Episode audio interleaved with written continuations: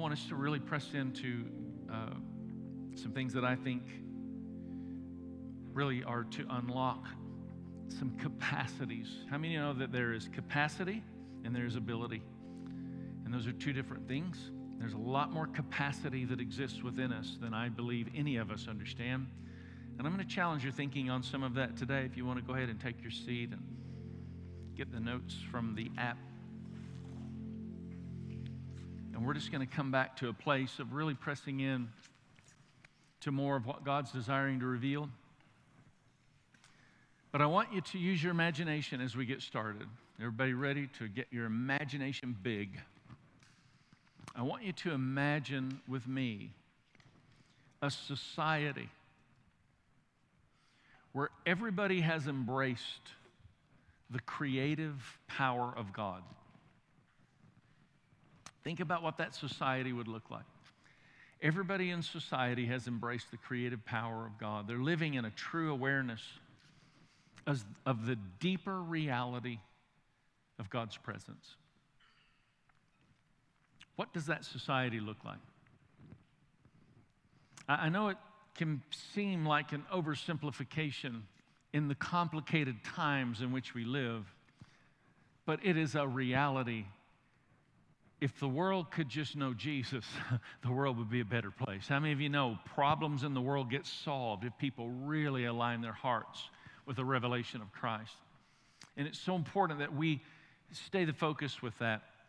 So, again, just thinking it through, imagine a society with everybody having embraced the creative power of God, living in a true awareness of the deeper reality of His presence. This is God's design and God's desire for every single one of us. I want to explore this today, and I want to just challenge you with um, some, some scriptures, just asking the Holy Spirit to bring fresh, uh, re- re- fresh revelation as we read some scriptures that might be commonly known scriptures in your life. But I just start with Romans chapter 8, one of my favorite chapters of Scripture. But this particular verse, verse 19, it speaks of how creation, all of God's created uh, earth, all creation awaits for the sons and daughters of God to be revealed. There's a sense of anticipation in creation around you as the atmosphere that God purposed for you to live in. And that atmosphere around you has a sense of anticipation for you to truly begin to manifest yourself, become everything that God has designed you to be. And this is important for us to understand because what we tend to do in terms of Christianity, particularly in our society and in our generation, is we've reduced the idea of faith to attending a church service, you know, fitting a church service once a week into our busy schedules. And um, nothing could be further from God's intention for our uh, lives and His design. And so think with me about, and I, I, you know, I did a study on this once and preached a message on it, and people cringed. And I had several people say, please don't ever do that again. Uh, but I actually studied the medical description of the crucifixion of Jesus Christ.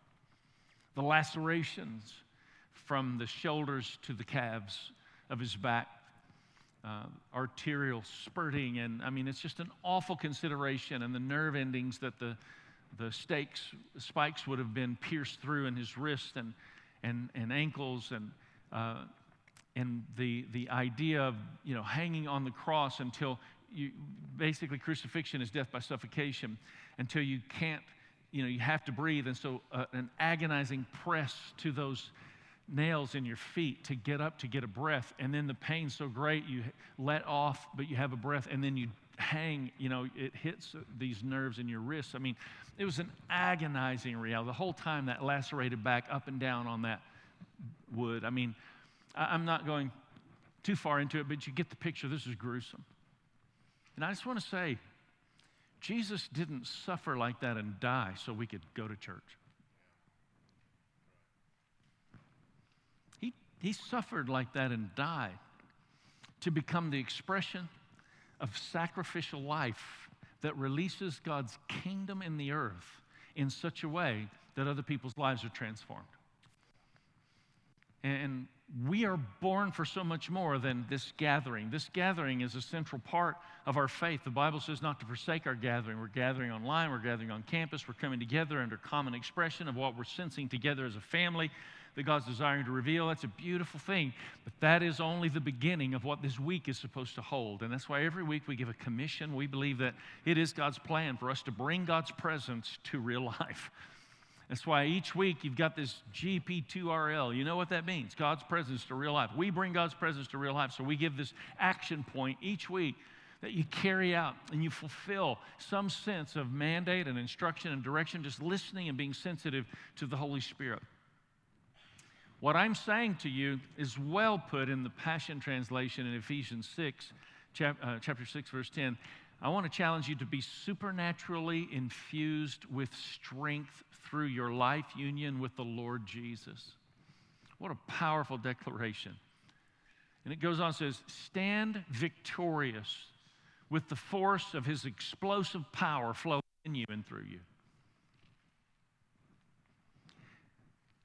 Be supernaturally infused with strength through your life union with the Lord Jesus. Stand victorious with the force of his explosive power flowing in and through you. That is not come to church and sing. That is understand you are anointed sons and daughters of God, that all creation is waiting in anticipation for you to figure out who you are so that you're walking in the jurisdiction and authority of heaven in the earth. Your citizenship is in a realm beyond the realm that exists right now. You can see the invisible, you can do the impossible. God says, Fix your eyes on that which is unseen. You are a threat to the plans of the enemy. If he can reduce you into a religious expression that believes going to church is the ultimate ultimate expression of your faith, then you have missed the mark and you'll never fully become everything God's desiring you to become. And if Jesus hadn't become all that God wanted him to become, you and I wouldn't be here. And if you and I don't become all that God wants us to become, there are other people that won't get in the kingdom of God. But I'm saying in Jesus' mighty name, let all society be awakened to the creative power of God Almighty because we started walking in the function and authority and the power of the Spirit of God. Come on, let's just all agree. Online, clap it in in your homes. On this campus, we declare it in Jesus' mighty name. We are calling this in. I don't want to give you a sweet little message. I want to challenge you to a great provoke that you will allow something to be activated and awakened within you because we are all equipped by God for, more, for far more than any of us realize. The supernatural element of God our Creator, is actually revealed even in creation. Not even in speaking of sons and daughters of God, but I'm talking just creation in general. Uh, in fact, you know, the scripture talks about how God has revealed himself through creation in amazing, wonderful ways, and we see that. But I read this article in National Geographic how in 2004 there was a, uh, a tsunami that hit Indonesia, and, and it was crazy because before that tsunami ever hit, Elephants started running for higher ground. Dogs were reported massively afraid to go outside, staying in the house. Flamingos abandoned their low breeding grounds to go to higher ground, which is just very uh, unlike them. And all this was happening, and nobody's understanding what's going on. No human knew what was about to take place. But even in creation, there was a sense of awareness and intuitiveness in what was going on in creation, that there was a catastrophe about to happen. How much more are we equipped by God to be aware of that which is about to take place in our land if we're willing to be in tune with the Spirit of God and pay attention to what He's desiring to reveal? I mean, this can be the case with animals. How much more so should that be with us? See, we're all designed with senses beyond our abilities. We're all designed with this, this uh, intuitiveness that's actually born of the Spirit. There's a sense of intuitiveness, even naturally, in all of us because that's just a part of design and it's even in the animal kingdom. But there's even more of that with us. There are certain things that you should be walking in a greater awareness of simply by way of revelation of Christ or that which God is revealing and having a conversation by His Spirit with your spirit. This all requires practice. Everybody say practice. You know, uh, I'm amazed when I see what gymnasts can do on a beam, you know, three feet in the air. I mean, it's phenomenal to me. Like I thought, I thought today I would show you. I was actually a gymnast when I was in junior high. I thought I would show you my round off back handspring. Who would like to see it? All right, round off back handspring. I mean, this, this platform is so wide, all right? Are you ready? Oh, oh, oh, wait, wait. Oh, something pulled. I better not do it. I, I, maybe later, but I was about to do it for you. It's amazing what a gymnast can do on that little beam. Like, they the first time a gymnast gets on that beam, however, there's a wailing of arms and you understand, but like skill over the course of time begins to get developed. In other words, the capacity exist, existed within that person, and until that person put it into practice, the capacity would never become ability. We have a really amazing worship team. How many of you agree? Come on, we're so thankful for the Destiny worship team and what they bring, and atmosphere such a blessing. And all of our worship team would agree that we have a remarkable lead guitarist. And, uh, and I just appreciate Mark and his commitment to play for Tuesday morning prayer every Tuesday, 6 a.m. It's great. Behind every good man is a surprise mother in law and a, and a, good wife. And so uh, appreciate Rosalia and, and, and, and, the partnership and the family and, and Gabriel and Levi. They're running tech stuff for us at 6 o'clock prayer and, and on Sunday as well.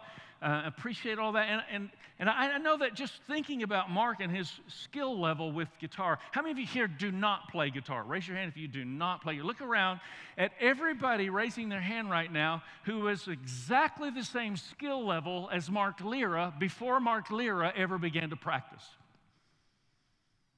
He had the capacity, but it wasn't until he began to practice. Now, I understand when we were born, we were, you know, smacked on the rear and began to cry, and that's the way it all began with us. And with Mark, it was a little different. He looked a little bit like this when he came out of the womb, and, and so there was some indication and some clues that you know this was going to take place. In the first service, I only showed this pic, but I know there's some people that are watching both, so I thought I'd add a second pic for the second service. There he is. That's the real one. And so I understand that we have these different, uh, you know, inclinations in certain directions, but you have to recognize and understand, folks, there are capacities that exist within you under the sound of my voice because I'm not giving you a motivational speech. I'm speaking to you by the Spirit of God. There's an anointing in the house, an anointing in the room. God is supernaturally empowering the conversation that He's having with us right now. I am speaking to the capacities that exist within you. You were born for more than just doing your very best in the natural realm. You are a supernatural individual. You're a spirit that has a body. You're not a body that has a spirit. You're a spirit that has a body, and you're going to live forever. So you might as well begin to explore that eternal dimension right now. Come on, let's grow in this together.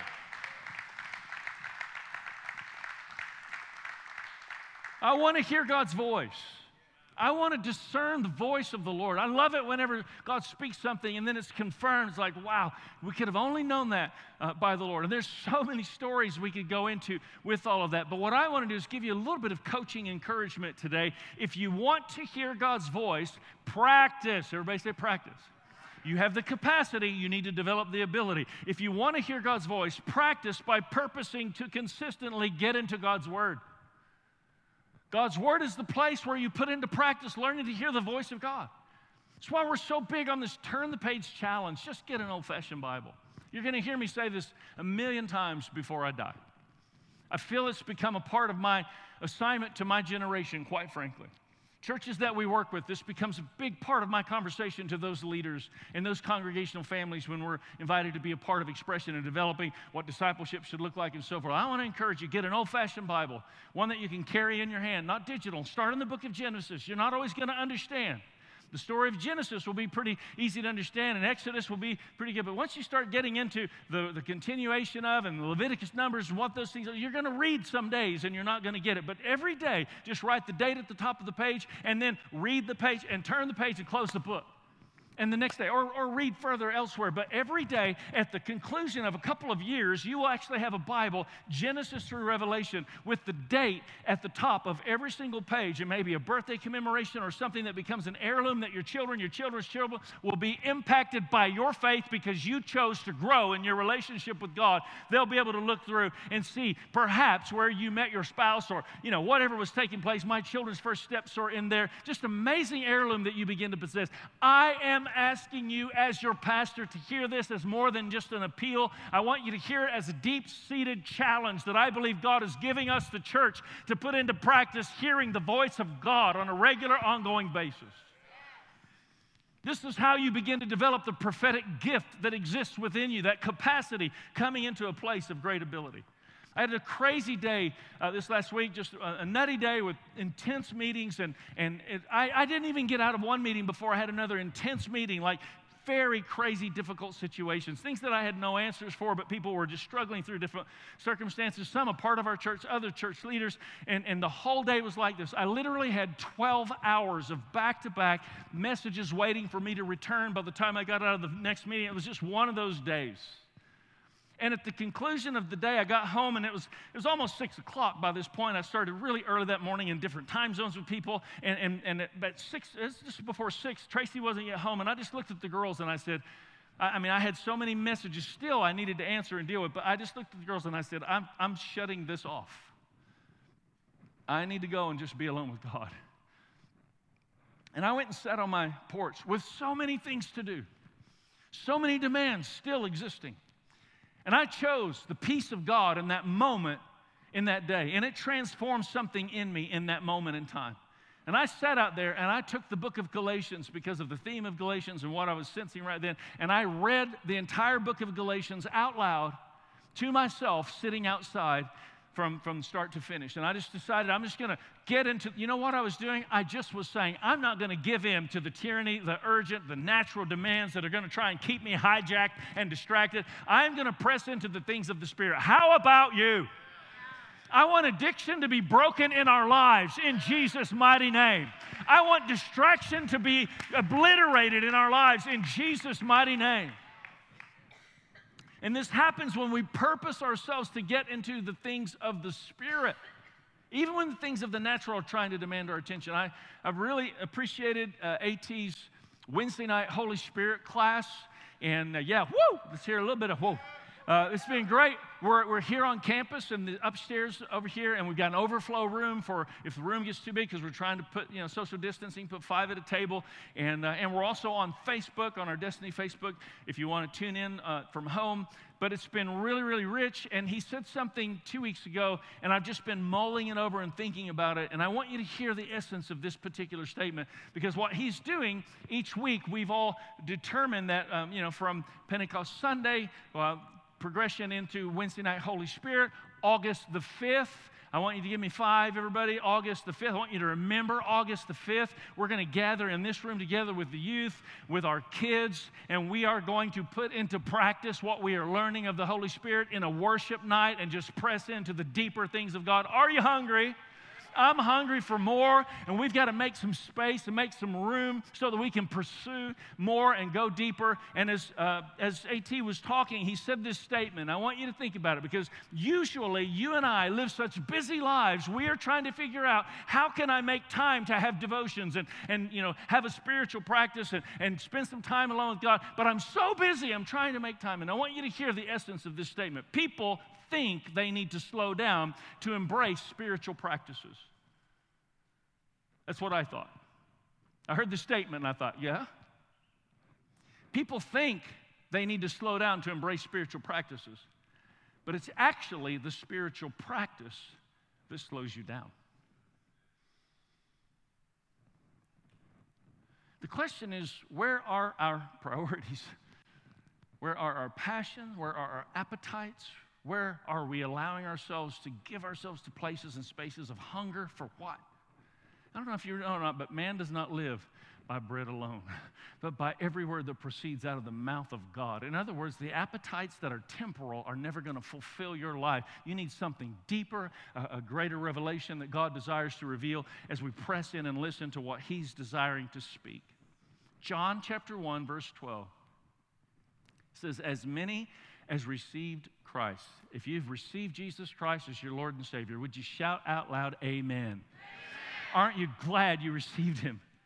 But I want you to hear this because, in the same way, going to church isn't the fulfillment of your mission, simply receiving Christ isn't the fulfillment of your purpose. As many as received Him, to them He gave power to become sons and daughters of God. When you receive Christ, that doesn't conclude, it actually activates the ability and the capacity can begin to be developed to truly become sons and daughters of God that are manifesting themselves, answering the appetite in all creation that's waiting for us to be revealed. This is where we really work to develop supernatural abilities that exist within us. And underdeveloped Christians never discover gifts that God placed within them. Underdeveloped Christians. What is it going to be like for us to stand before God and have a conversation with Him about how we lived our lives, about the priorities that we had? Now, I, I heard uh, a conversation Mike Bickle with International House of Prayer had. We were actually, a few of us talking between the service, and I, I shared this, and it just really fits. Amazing guy. He, he was asked, why aren't more people healed on a mass scale? You know, it's great. We celebrated grace and being healed, medically documented miracle last Sunday. And this is so exciting. And the question is okay, those things happen. Why aren't more people being healed on a mass scale? And his response really struck me because if you think about it, there are many instances in Scripture where Jesus would show up and do something miraculous, and then he would just kind of slip off into the crowd. And like people were wondering, who was it that healed this person? Or, you know, this miracle happened. Where, where did the person go who's responsible?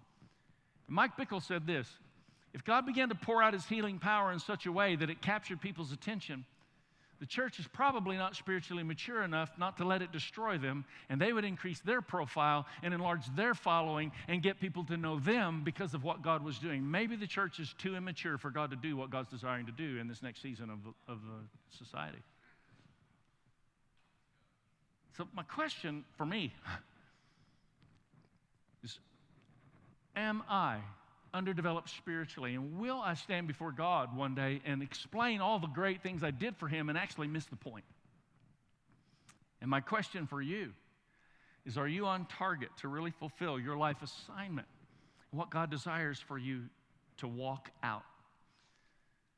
It's very significant that we understand. Now, I'm going to, I'm going to, I'm just what I'm trying to do is help you think beyond the borders and parameters of where life has existed for you.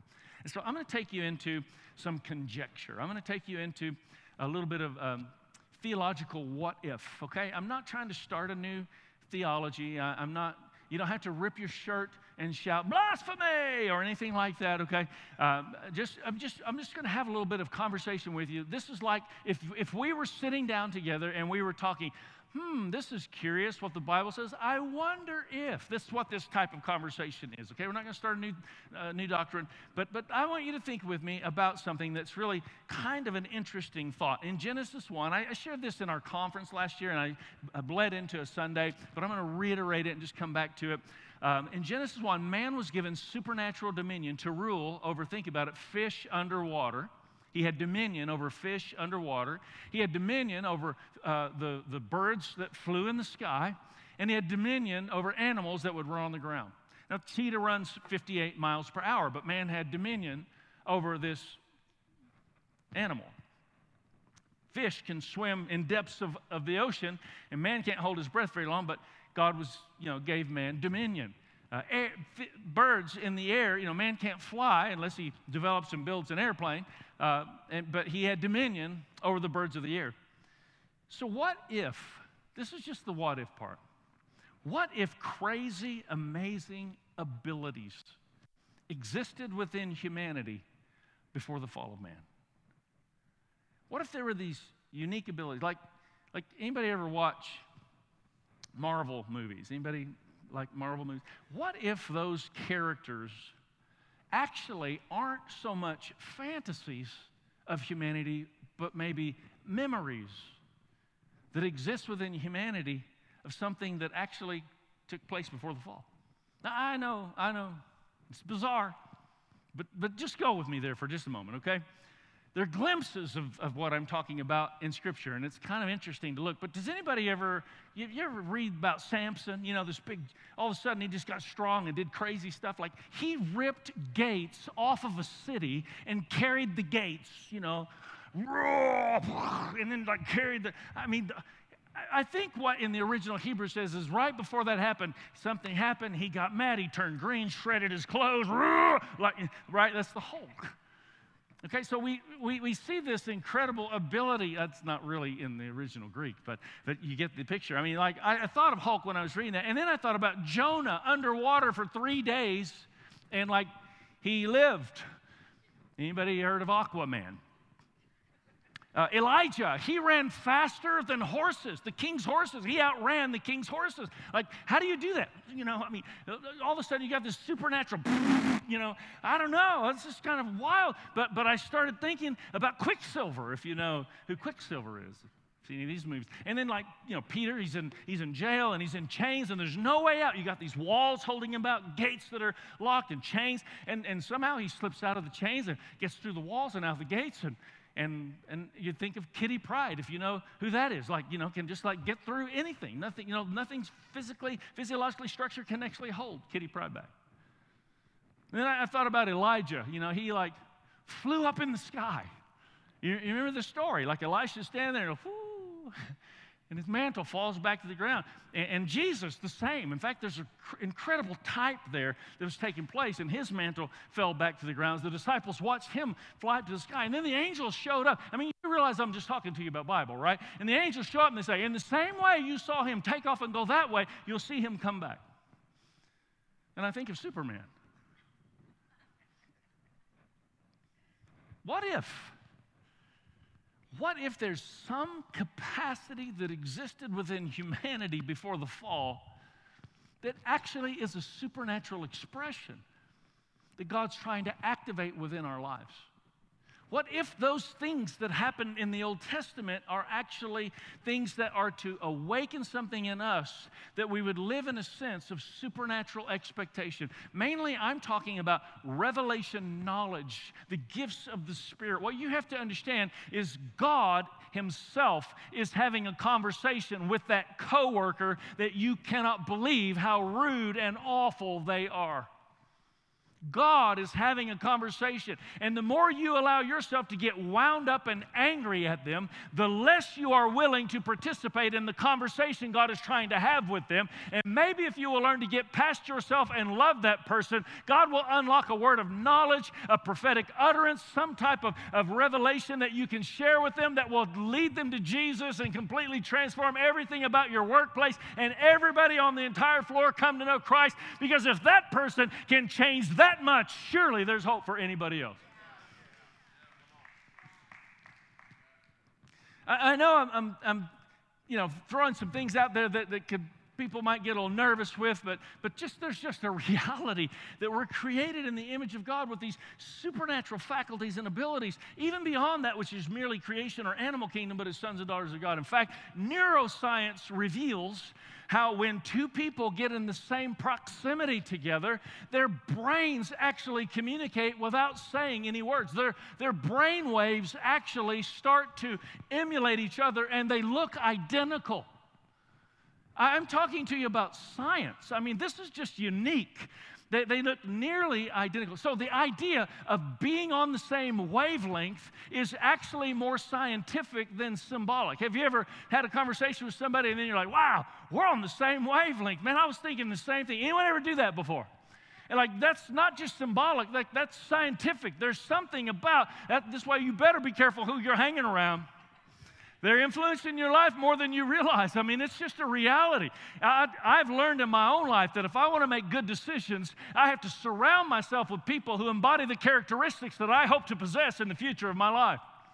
And if I surround myself with people who embody characteristics that will take me down, guess what? My wavelength of my brain, somehow there's some correlation connection that begins to happen. I can go there, I just can't dwell there. I can walk in there to walk people out, but I'm not going to lie down in that type of atmosphere because God's designed me for something supernatural and I want to cultivate that. And I want to ask you this question How in the world do you think getting into God's presence and spending time in God's Word and experiencing the mind of God actually impacts your way? Wavelength in your brain.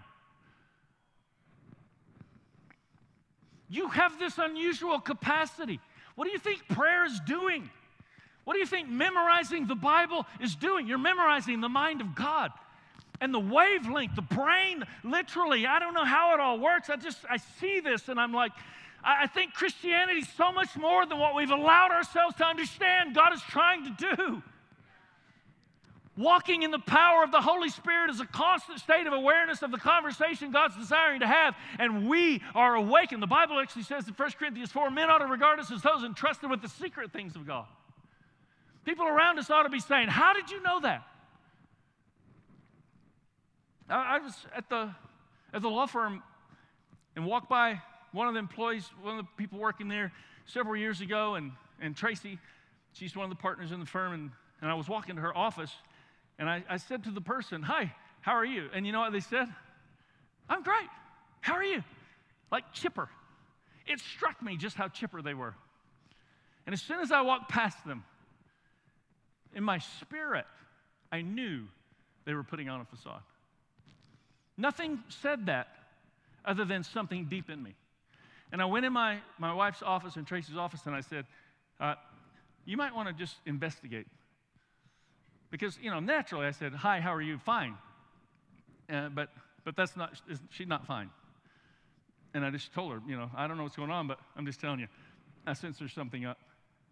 And that day, at the end of the day, that person came into my wife's office and sat down and broke down and began to tell her just how not fine she was in a situation going on in her life. You know, you and I ought to just live our lives this way. I wish I could tell you this happens to me all the time. It really should.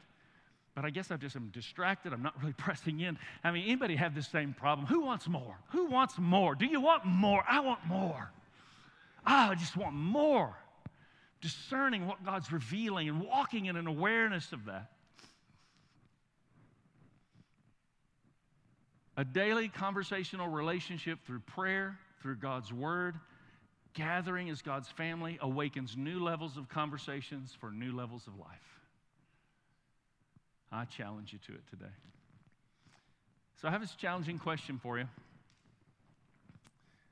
I'm going to give you another verse in a moment, but we're coming to a landing strip. And this, this challenging question is ultra you know, challenging to me because I'm like the preacher preaching the message today.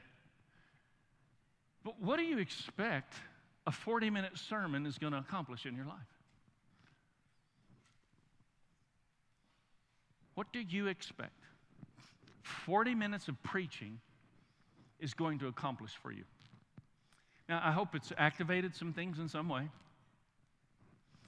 I hope it's enlarged a little bit of a capacity where you're thinking a little beyond the borders of where you were before you walked into the room. But, but let's just be honest. The world is not going to be transformed by great preaching. The world is going to be transformed by sons and daughters of God manifesting who they are every single day as they walk through this earth carrying God's presence in such a profound way that their anointing Isaiah 10:27 destroys every yoke of bondage in every room they ever walk in. People get under your anointing and they can see just a little more clearly than they could because you are walking in the presence of God. What does God's presence do in a person's life? Think about what it was in your experience. And can you just go back with me? Imagine a society where everybody has embraced the creative power of God and is living in true awareness of the deeper reality of His presence. This is God's design this is God's desire. So I want to ask you to take your sermon that hopefully has stirred something in you. Anybody stirred in the house?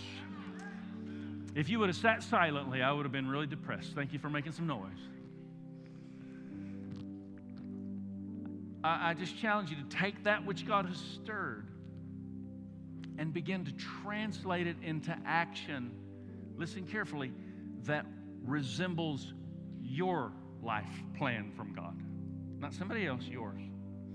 And I want to give you a few commissions today. This is an interesting verse in Philemon 1 6 because this is where we understand the sermons aren't enough. It says, I pray that you may be active in sharing your faith so that you will have a full understanding of every good thing we have in Christ.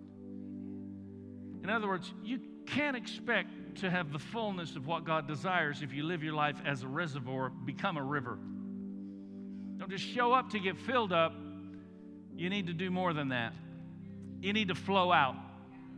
And when you begin to share your faith and you find ways to evangelize, what it does is it activates something spiritually within you, causing you to become a part of the conversation that God is desiring to have with the world around you. He, for God so loves the world, for God so loves your neighbor, for God so loves your coworker, for God so loves everybody you're going to encounter.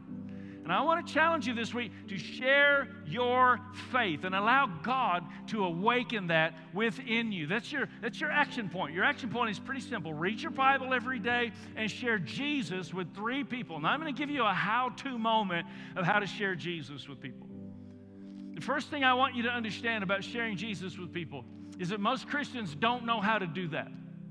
Most, most Christians hear that statement, share Jesus, and they get nervous and if you get nervous thinking about sharing Jesus, then you don't understand what it means for you to share Jesus the way God designed you. Because sharing Jesus is a very normal expression of your design, uniquely your way. Let me give you an illustration. I'm a, I'm a relational guy and, and like to meet people and talk to people, and, and not everybody, you know, is in that same vein. But, but I will tell you this, if you say, you know, I'm just that person, I just don't love people. Well, then you need to learn to love people. Okay, that's an important part of this. Loving people is not the question, but the expression, uh, you know, the, the design and so on, that's going to be a little different for every one of us. But I just happened to pass, cross paths with this guy. I've had five conversations with him. All five of those conversations have been 60 seconds tops. Like we know each other's name and we say hi when we see each other. And there's only been about five times our, our paths have crossed. And one day I saw him and, and there was an event going on that I knew he was supposed to be a big part of. And I said, Hey, I bet you're looking forward to the event tonight? And he goes, Yeah, I'm not going to make it. And I said, Oh, wow, that's, that's kind of a big deal. You're not going to be there. What's going on? He goes, Yeah, I got a, a priority I got to take care of. And so I, I just pressed him, making conversation because we had a little bit of time together. And I said, uh, I said, Well, what's that big of a priority that you're going to miss this? And he goes, Well, just to be honest with you, going to family counseling. You know, raising a teenager is really proven to be a greater challenge than I thought. I mean, it was the first time he got vulnerable. And you know what I said to him? I, I'm pretty sure he knows I'm a pastor, but regardless, I just said, Well, I'll pray for you. I'll pray for your family. And I just kind of went on. And you know what I did? The next morning, I got up a little early for the sole purpose of devoting some time and some energy and some prayer to this man and his family. And I sent him a text. And all I said in the text was something simple like this Hey, I know our relationship's been real surface. Sorry for getting personal here, but you brought it up. And I just wanted to let you know I'm continuing to pray for you, for your family, for your teenager, that God would give you all wisdom, guidance, and direction every step of the way. You know how much that meant to that guy? I, now, listen, that is sharing Jesus. I don't know if you understand what I'm saying. We have so confused this with going out and winning the lost, getting them to change their ways as sharing Jesus. I, your job is not to change anybody. I know this is flying in the face of conventional Evangelism 101. Your job is not to change anybody, your job is to love everybody, and that love has the power to transform every person on the planet.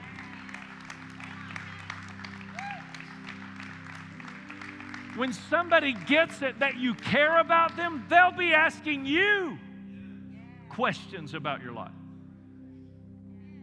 Come on, let's stand. Share Jesus with three people. You know what that means? Sincerely love on somebody and pay attention to the conversation God might be desiring to have. Now, this is important because this is great, but this becomes just ambiguity of our gathering if we don't try and bring this into a functional expression where we're helping people take steps. So I want you to listen carefully. On Sunday, August the 2nd, we want to meet with every person in this place who has not found their way into being a productive expression of who God's called you to be as a part of our church family. We call it discovering destiny. And we'll do that between the two services on August 2nd to point you to six weeks on a Wednesday night starting August the 12th, where we're going to just help you understand who we are as a church, but more importantly, who you are as a son or daughter of God. We're going to help activate the gifts that are in you and, and help you grow in, in what it is to really explore God's favor and God's direction in your life. So if you're interested in this, I want you to text Destiny to the number on the screen. Fill out that little card and let us get you on that list, follow up and have a conversation, and help you walk this thing out. Isn't Jesus just awesome? Like, it is so cool serving Jesus. I'm talking about like the real Jesus, not the religious one that some people say he is, but the real one who he truly is, where he just kind of loves us into a place of transformation in our life. Isn't that the coolest Jesus ever? That's like the most rocking Jesus ever. Father, I just thank you that we don't have to change ourselves or clean ourselves up to come to you, but we can just come to you. And you love us just like we are. We don't have to do anything to earn your love. You already loved us first. You didn't love us back, you loved us first. And we acknowledge that it's our response to your love that then determines your reach in our lives. And we want you to reach deep within us, Lord. We want you to reach deep within our lives. We don't have this all figured out, but we do know that for God so loved the world that he sent his son Jesus to die on the cross. But Jesus didn't stay dead, he's alive. The Redeemer of all humanity came to rescue everybody, but he came to rescue me. Come on, if you believe that, say amen. We're so thankful for your love, Lord. We want to grow in that love. We want to grow in our relationship with you. We want to press in and go deeper. In Jesus' mighty name. In Jesus' mighty name. Well, there's a real sense just of atmosphere, and uh, we're about to sing a declaration. The atmosphere is changing now. I want you to hear that. I'm just prophesying to you. The atmosphere is changing now. If you will embrace what we're about to sing, it will become a prophetic expression that will literally take place in your life, in your home in your family, in your legacy. I believe that our song has the power to reach 10 generations beyond us long after we're all gone. Do you understand what I'm saying? He's an eternal God. God wants to use you mightily in these moments in time in powerful and profound ways. So let's really yield ourselves to Him. Our, our prayer team is going to be available. And as we worship, they're going to be available in the lobby. And you can just step out there, and there's a table there to consider social distancing and masks if you prefer. But we want to make we just want to make room just to pray together. If there's anything we can pray with you about, if you have something you need us to stand in agreement, then you can do that as we continue to worship. But would you hang in there just for a few moments, a few as in the next 10, 15 minutes maybe, and let's not just conclude our time together, but let's really press in. Like wherever you normally worship, whatever the level and depth of worship, will you go just a little bit deeper? Wherever you normally do in your expression of your heart, will you bring that ex- expression just a little bit more? Anybody in this place hungry for more of what God might have in store for your life? Father, I pray that you would take us deeper. We know that you don't require much to work with. And we bring, Lord, what we know to bring. And that's always more than enough. It's just the seed that we have that begins to produce an incredible harvest in our lives and in our world And we ask you, Holy Spirit, take our words, take our songs, take our worship, and let it be a transforming, powerful release to our world, to our future, our lives, and our legacy. In Jesus' name.